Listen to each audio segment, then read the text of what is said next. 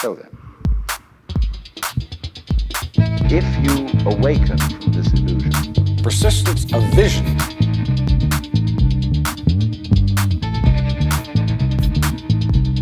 Ladies and gentlemen, welcome to the Persistence of Vision podcast, inspiring conversations, discussing books so that you have to read them. Today, we're very honored to welcome Daniel Menega to the Persistence of Vision podcast to discuss the Silmarillion, and I'm very honored also to say that our super intern, Union Brooks, will be filling in for Lance Fever Myers. What have you to say for yourself, Union Brooks? Hello. Excited to talk about some Tolkien today.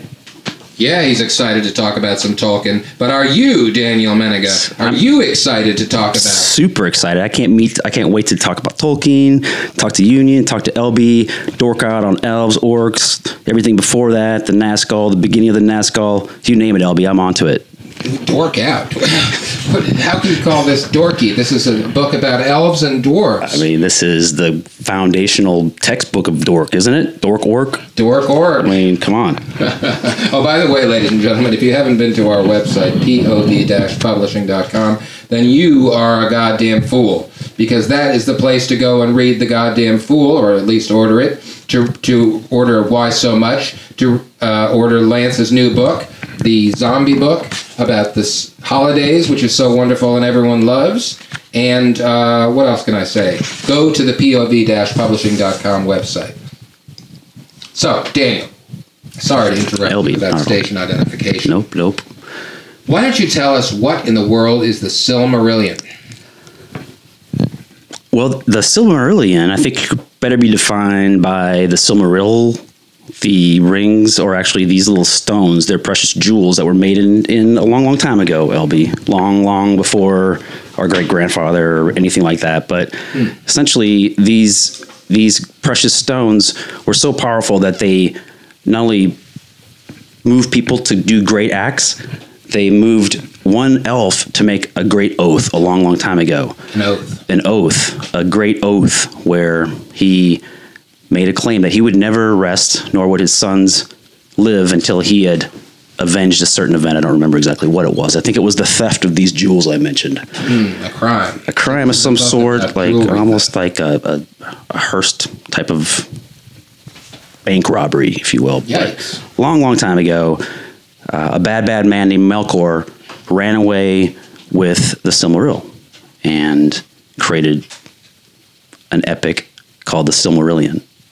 Now, I saw the Avengers movies. It sounds like that has pretty much the same plot, right? The the jewels have to go into the glove.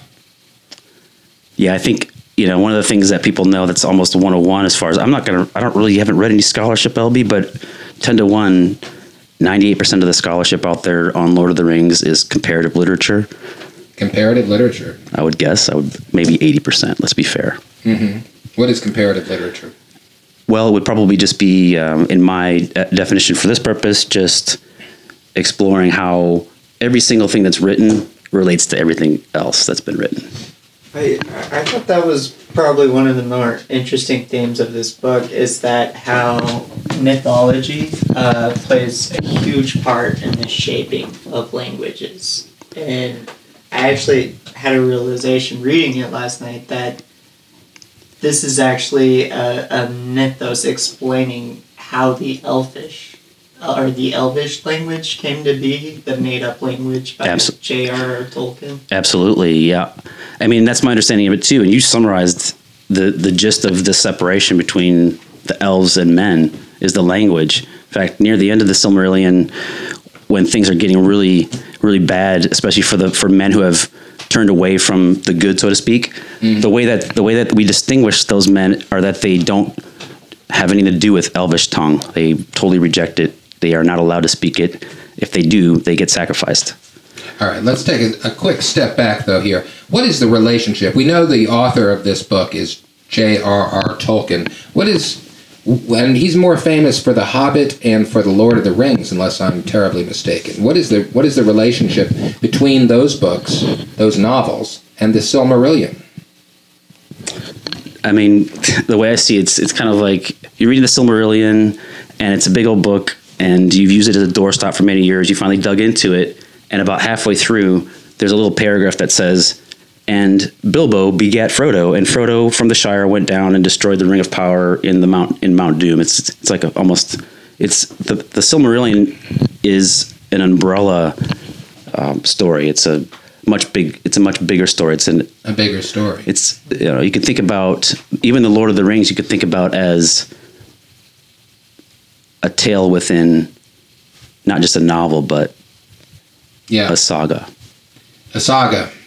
So, and, and, and it seems to me that Tolkien was very interested in the uh, speaking of sagas of the with the, the Norse myths. Is that was that accurate? I, I bet he would be. You know, just given the uh, given the the nature of the shipbuilding and the seafaring and all the things. And I was reading something the other day in, in one of the sections about the elves. They cruised across the ocean without wind or without sails or oars. Hmm. That kind of thing. So it sort of evokes a, a mythic Nordic seafaring ability. But I don't know much more about the scholarship. Do you? Um, I, I mean, from what I was gathering from Wikipedia, it, Tolkien seemed like he was a master of like several languages, multilinguistic, studied Old English, um, spoke Finnish, Spanish, um, and like four other languages. It's amazing. And I, from what I heard, a lot of his whole thought for these books, or what was the uh, saga of the uh, Lord of the Rings, was just a linguistic development for his language. And he even has said the languages came first, and the stories Really? Okay. described the languages for why they existed. So he would come up with linguistic concepts and, and back characters and stories and, and out of those that linguistic passion. Right, Uh, right. that's right. sort of amazing way to create. But yeah, I, I to me this this book actually changed my concept of my whole opinion on all mythologies, which is I never gave much mythologies any credit for what they're worth, but they have. But seeing how something like this has such a profound influence over the history of the people, their language, their culture, it, it just highlights overall how all mythology has a huge significance to people. completely, and and you probably find the same thing, both of you, is that the stories are always the same. And, and like you mentioned with the Avengers, um, and, and this idea of, of, of vengeance, all the big themes, Tolkien doesn't stray, doesn't really, doesn't um, step around romance. You know, it's full of it. Luthien and, and Beren and all the love stories that are intrinsic to that. So all the big themes are there, and I think what you're saying is like the language is what ties it together. Right? Um, uh, you know, near the end, especially with the kings of Numenor that rebel, and I don't want to get too in the, into the weeds. I think I'd like people to try to read this or just to finish it. You know, but these these um, you know these these kings at the very end, I think, are most interesting to me. And I mentioned to you, LB, that that last section I can't ever pronounce. It's called the Akallabeth. Is after a lot of the elven myths, but it's near the end it- it- where um, all the men and women, I assume, are just are, are at their apex of power, and the, the Numenoreans they've got the most influence of Manwë, the the gods and different elves have had great influence on them. They're at their peak of their power, and they decide to seek the gift that they see elves having, which is life everlasting, and they see death as something that they fear, and they more and more become afraid of death. Yes. And so it's kind of a human story. Yes, and the elves uh, are, have the opposite perspective, where they see their immortality as a bit of a burden. Isn't that right? Yeah, that's a, yeah. Actually, that's that's um, But the book itself is it it it seems to at least begin as a kind of creation myth for the entire world that that Tolkien envisions. right. It starts out as the entire world. The first five or six pages, maybe more than that, seem like Genesis, and but then he zeroes in on Ea, EA, which you can probably guess what that is, a stand-in for Arda, which is another, I guess, Germanic rendition he gives and names this world. Um, and then he zeroes in on on his firstborn. He calls the elves, and then the secondborn, which is his greatest creation, something that he wanted to have just so and cared a lot for because they had choices. It's sort of bi- biblical, obviously, but I, I like this the fighting. the fighting, the fighting is Yeah. good. Well, the, when we go back to Greek mythology, we certainly find that the uh, the distinction is there as well between the immortals and the mortals, and the human beings are defined largely by the fact that they are mortal. That this is the single defining characteristic of human beings in, say, Homer, and it is the thing that. Uh, well, they're referred to as mortals. You know, they're not referred to as humans as much. So this is a this is a a, a juxtaposition we see again in, in the Tolkien with these two races. Yeah, completely. And you know, that's the st- and that I think is the theme. Not to summarize it and be glib about summarizing this book, but that seems to be the theme in that they is this struggle to come to grips with the fact that things pass away, and all throughout the book, all the characters lose things, either spouses or loved ones, sons, jewels, and they are unable to accept that things have passed away. And ultimately, I think that's the central theme of the book. Not that we're looking for it, but um, even the there's a something I wrote down, and just to as I read this, just to prepare a little bit. Um, these men were were high thinkers. They were not afraid of death. The Numenoreans. They had never been that way until Melkor Morgoth, who was Sauron's boss, came in and started to plant seeds of jealousy of the elves who could live forever. And- Sauron is the villain from Lord of the Rings. Right, right. He's kind of in this book. He plays Melkor Morgoth's pupil, hmm. kind of a little. He's a, a student learning the ways of, of evil, and doing a pretty good job. So he just says, even the faithful did not wholly escape from the affliction of their people, and they were troubled by the thought of death. And it just goes and it fuels the whole story. Is their their attempt to, to gain immortality. There also seems to be a re, uh, recurring theme where the most powerful are also the most susceptible to corruption or evil. And what what significance do you think that plays out in the whole, or what is the meaning of that? For sure, for sure, yeah. Um, and I thought about that a little bit too, only because, you know, you've got these Numenoreans who are are so are so badass that after people are scattered throughout Middle Earth, they go into Middle Earth and help people and teach them to raise crops and make plows and so on. Later on, they rule over them. Later on, they enslave them and, and sacrifice them. But that's beyond beside the point. I'm thinking to myself, how does how does this how do they come back and kindle anything that would take back the the good the you know the good side of things? And you think about Frodo and so on. It would never be done by somebody powerful. It would have to be somebody, you know, probably agrarian.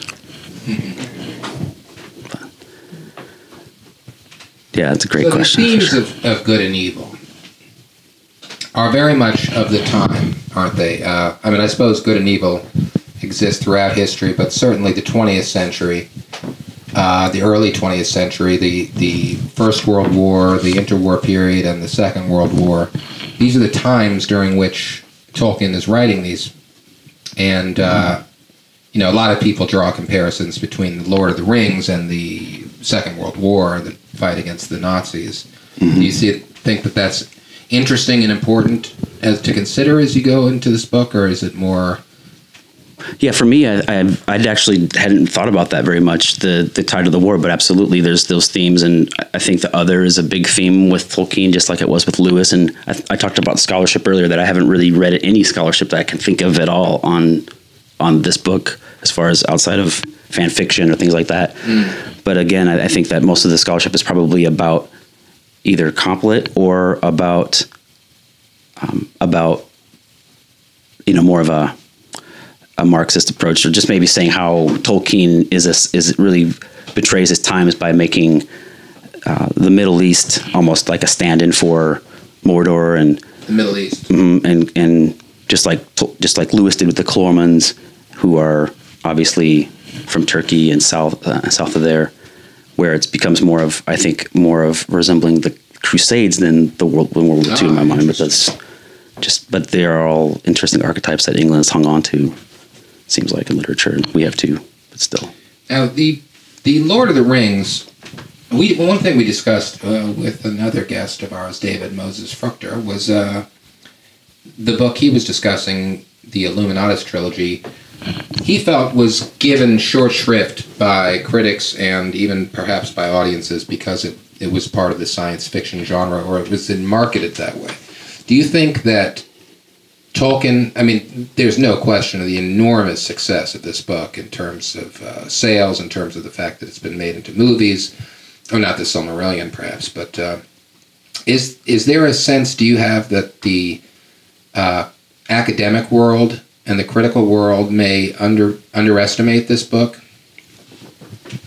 I, I think they probably do, but I don't. I don't think they do it for for literary reasons or even for subject matter. I think we're moving away. I think we're becoming more open to ideas of of giving critical credence to books that have uh, a fiction, uh, science fictional or or a fantastic approach. Things like, or even even historical fiction is an example of a book that a, a type of book that would never have gotten critical acclaims. Things like Wolf Hall by Hilary Mantel and Bring Up the Bodies and other Booker Prize winners, who are historical fiction is generally considered you know right next to romance. Um, That's true. And I would, Although I always like to point out that War and Peace is historical fic- fiction, and of course, it's Yeah. got as good a reputation as any book so written. yeah and, and so there's hope and um and i don't really i don't my intent wouldn't even be to necessarily defend the Tol- the, the Silmarillion as some sort of ac- worthy of academic scholarship i think it probably is. I mean i spent the- last few days in the latter parts of Silmarillion and it's it's prof- i mean it's amazingly written in, in a way that i just makes me want to throw the book against the wall. Every five or six sentences i, I want to rip it apart. I get so moved by it and you know it's so amazing. I reread it write it down and, and still very very moving. So i think as far as a passionate book goes go ahead please. I, I think uh, one of one of the uh, uh, things that um, most people criticize for it is how confusing it is. As far as there's three different names for the same species or person, or um, but I think that's probably what gives it such high esteem as fantasy because this is sort of taken as uh, a translation of old elvish tales and then all the different sectors of elves tales coming together would be the explanation for why there are so many different names or Mhm. different uh, words Yeah. to describe the same thing. Completely. I you know i didn't know. I, I it, it escaped me for a moment that these are exactly they're the gathered tales told by the elves. These are the elven tales and that that um the that the good guys would sit around and, and tell these and sing these tales in lord of the rings about elendil and you know elbereth and all these heroes from the elven days that we learn about in the silmarillion um, but your point about that these are the tales that written by the elves, and that's why these names. The, the human name means one thing, the elven name means another thing, the Eldarin name means another thing. There's a, a dark tongue name that means another thing, and the more you the more you understand the, the, the differences between those names, you uncover a nuanced richness that you would never know if you didn't have those two names. You know, so it's amazing. And at the end, like I was saying, this guy Ar-Pharazôn refused to be called by his Elvish name because he was in rebellion against that. Uh, he'd probably take his, Orc- his Orcish name as well. But very, very good point, yeah Union. I, I also wonder if there wasn't like some final version written in plain elvish that some super nerd would tear apart in hopes of understanding even more nuance of what this book represents. I'm sure that there's a fan, a group of fans working on that right now. It's probably near completion. It's probably beautiful. It's probably well written. Um, I think, especially if you take the best fiction that takes a, a elven perspective, perspective, which the last third of the book I think is definitely an, elv, an elvish perspective, even though it's it's looking down in, at the fall of Numenor, the upheaval that leads to Middle Earth, and the need for uh, you know this savior Bilbo. Well, it's it's funny.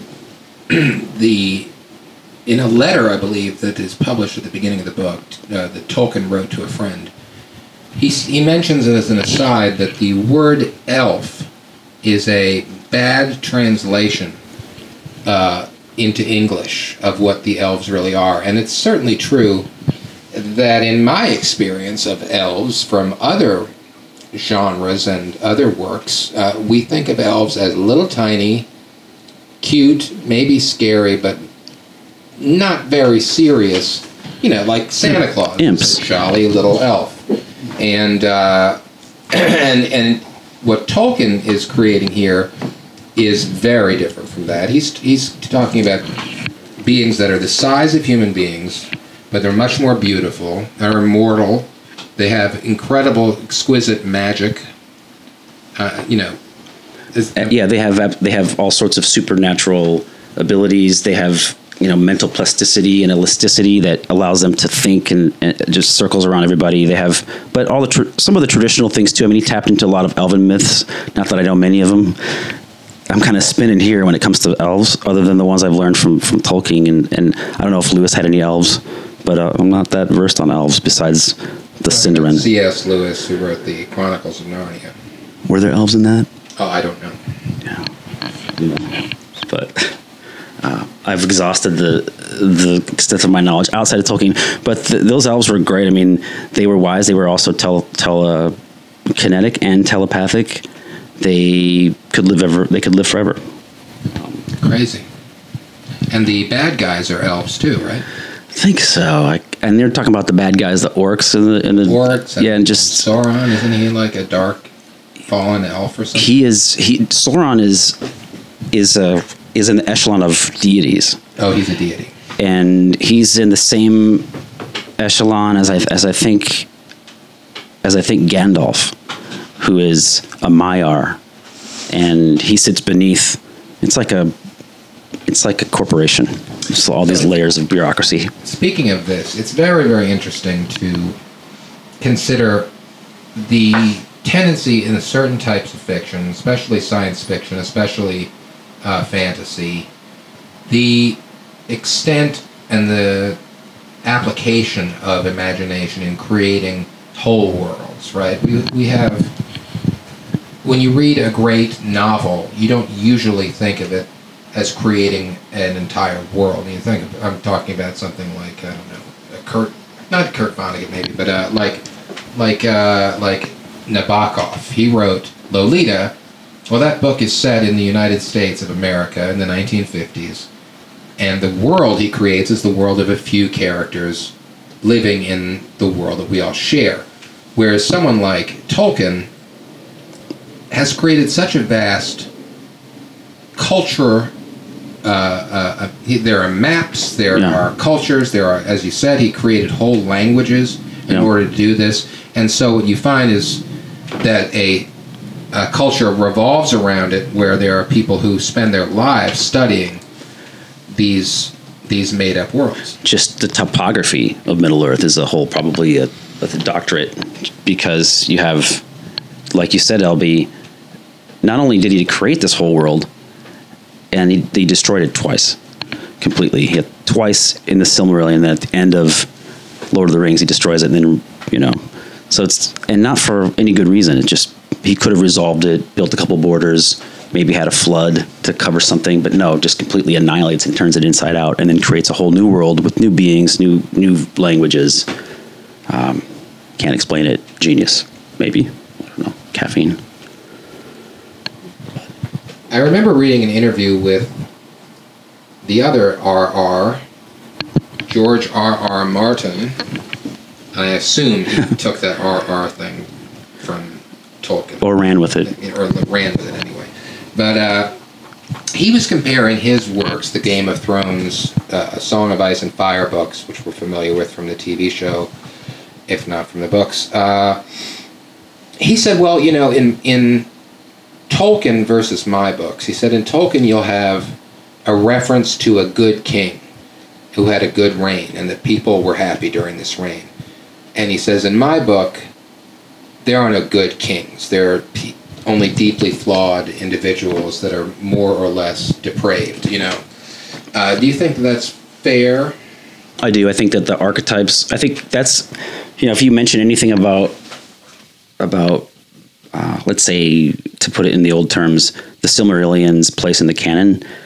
I think the I, these flattened, large, good characters hurt the you know hurt the traction of a book like Silmarillion to really touch people over a long period of time that on themes that don't have to do with the temporal things like politics or uh, you know that's a different thing. So in that way our martin has a better chance of surviving in the canon believe it or not only because it's uh, well let me cancel that i think because writing talent and, and other things have a lot, to, a lot to do with it but on storytelling alone i think martin is a very very good storyteller he pulls the pages and uh, is a good storyteller kind of like uh, you'd make the same case for stephen king or mm somebody else like that. As I understood, um, Tolkien Tolkien is known as like the grandfather of modern fantasy, or what we come to think of as modern fantasy, because he is one of the first writers to create such an expansive universe, totally of mythology, yeah. versus what seemed to be the standard olden fairy tales uh, that almost seem sort of childish in a lot of ways. Okay. What what um what do you think? What do you think uh, led him to?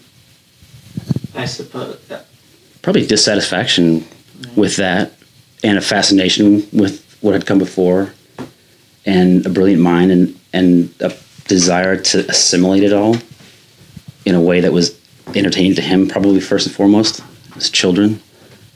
Um, uh, and and then the war maybe fueled a metaphor for him, an analogy that he could work with. But yeah, it's it's amazing. It's a first of a kind, other than the Bible, let's say. Yes. Well, he, he I mean, I and I certainly I wasn't trying to say when I brought up World War One and World War Two that the the works of Tolkien were reducible to an, analogies for those wars. But it certainly is also true that we are talking about a frame of reference for people who grew up during that time that's simply not accessible to us except through books.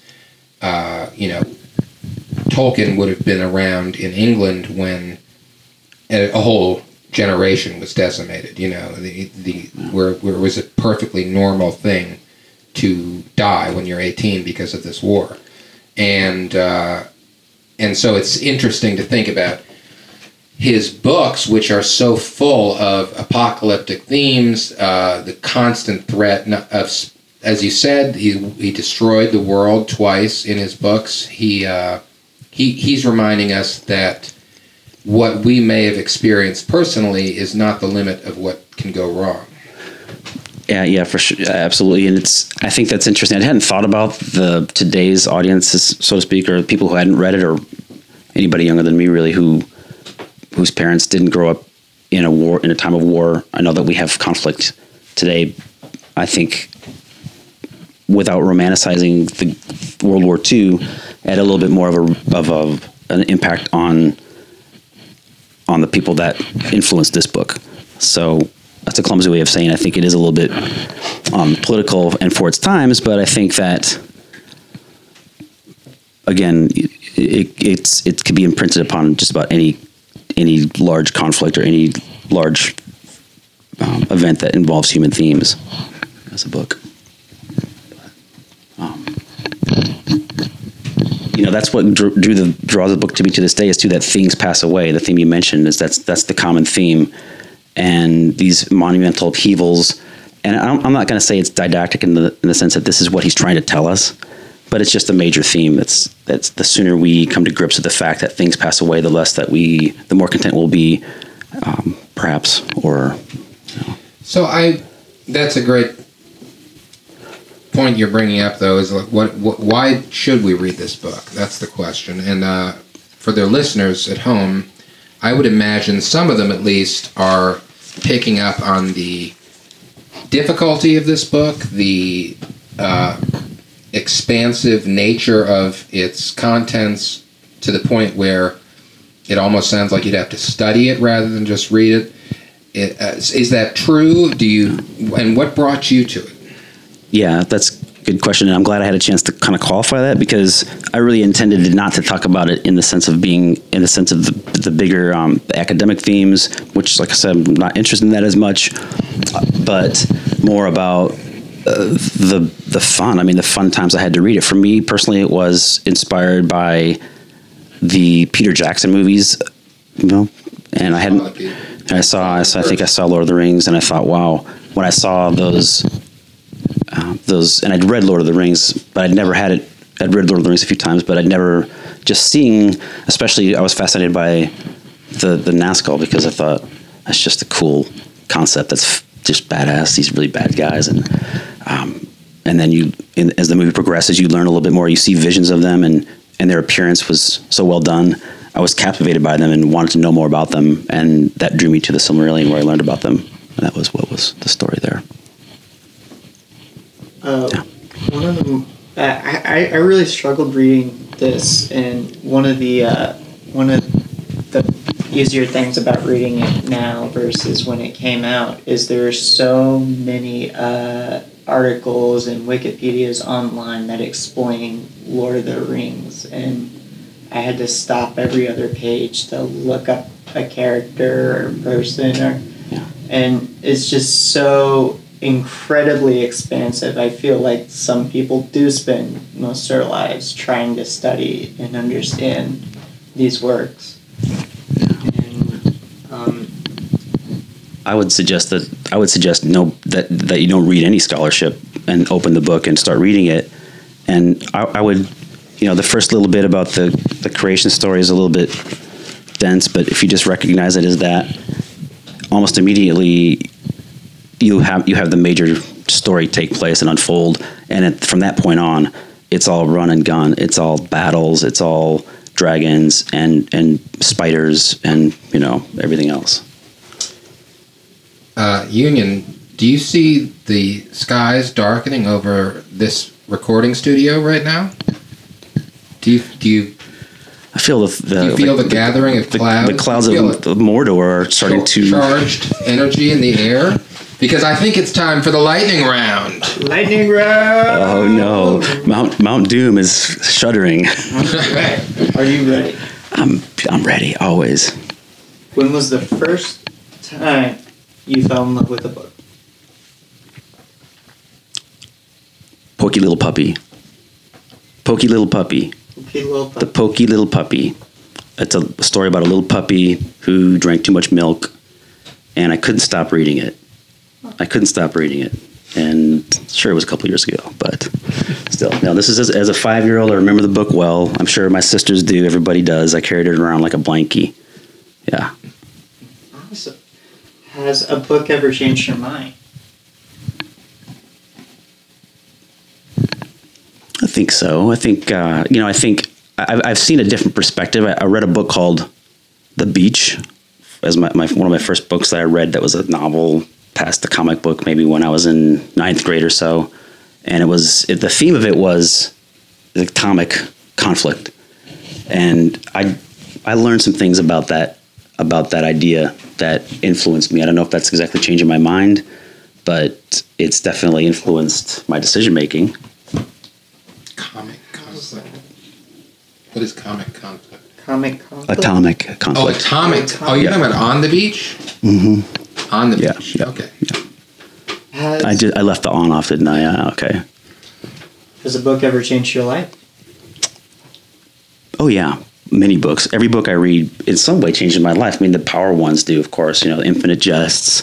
The this to an extent that it just it shaped my direction and my interests. The Silmarillion did. Uh, absolutely. Fantastic. Has a book ever made you cry? I mean, I've welled up plenty of times. I've never. I don't. I don't think I've read a book and dropped it and cried. I've I've welled up and, and dripped over and been moved. Does that count? Sure. Okay. All right. Good. Uh, can you name a book you've read more than once?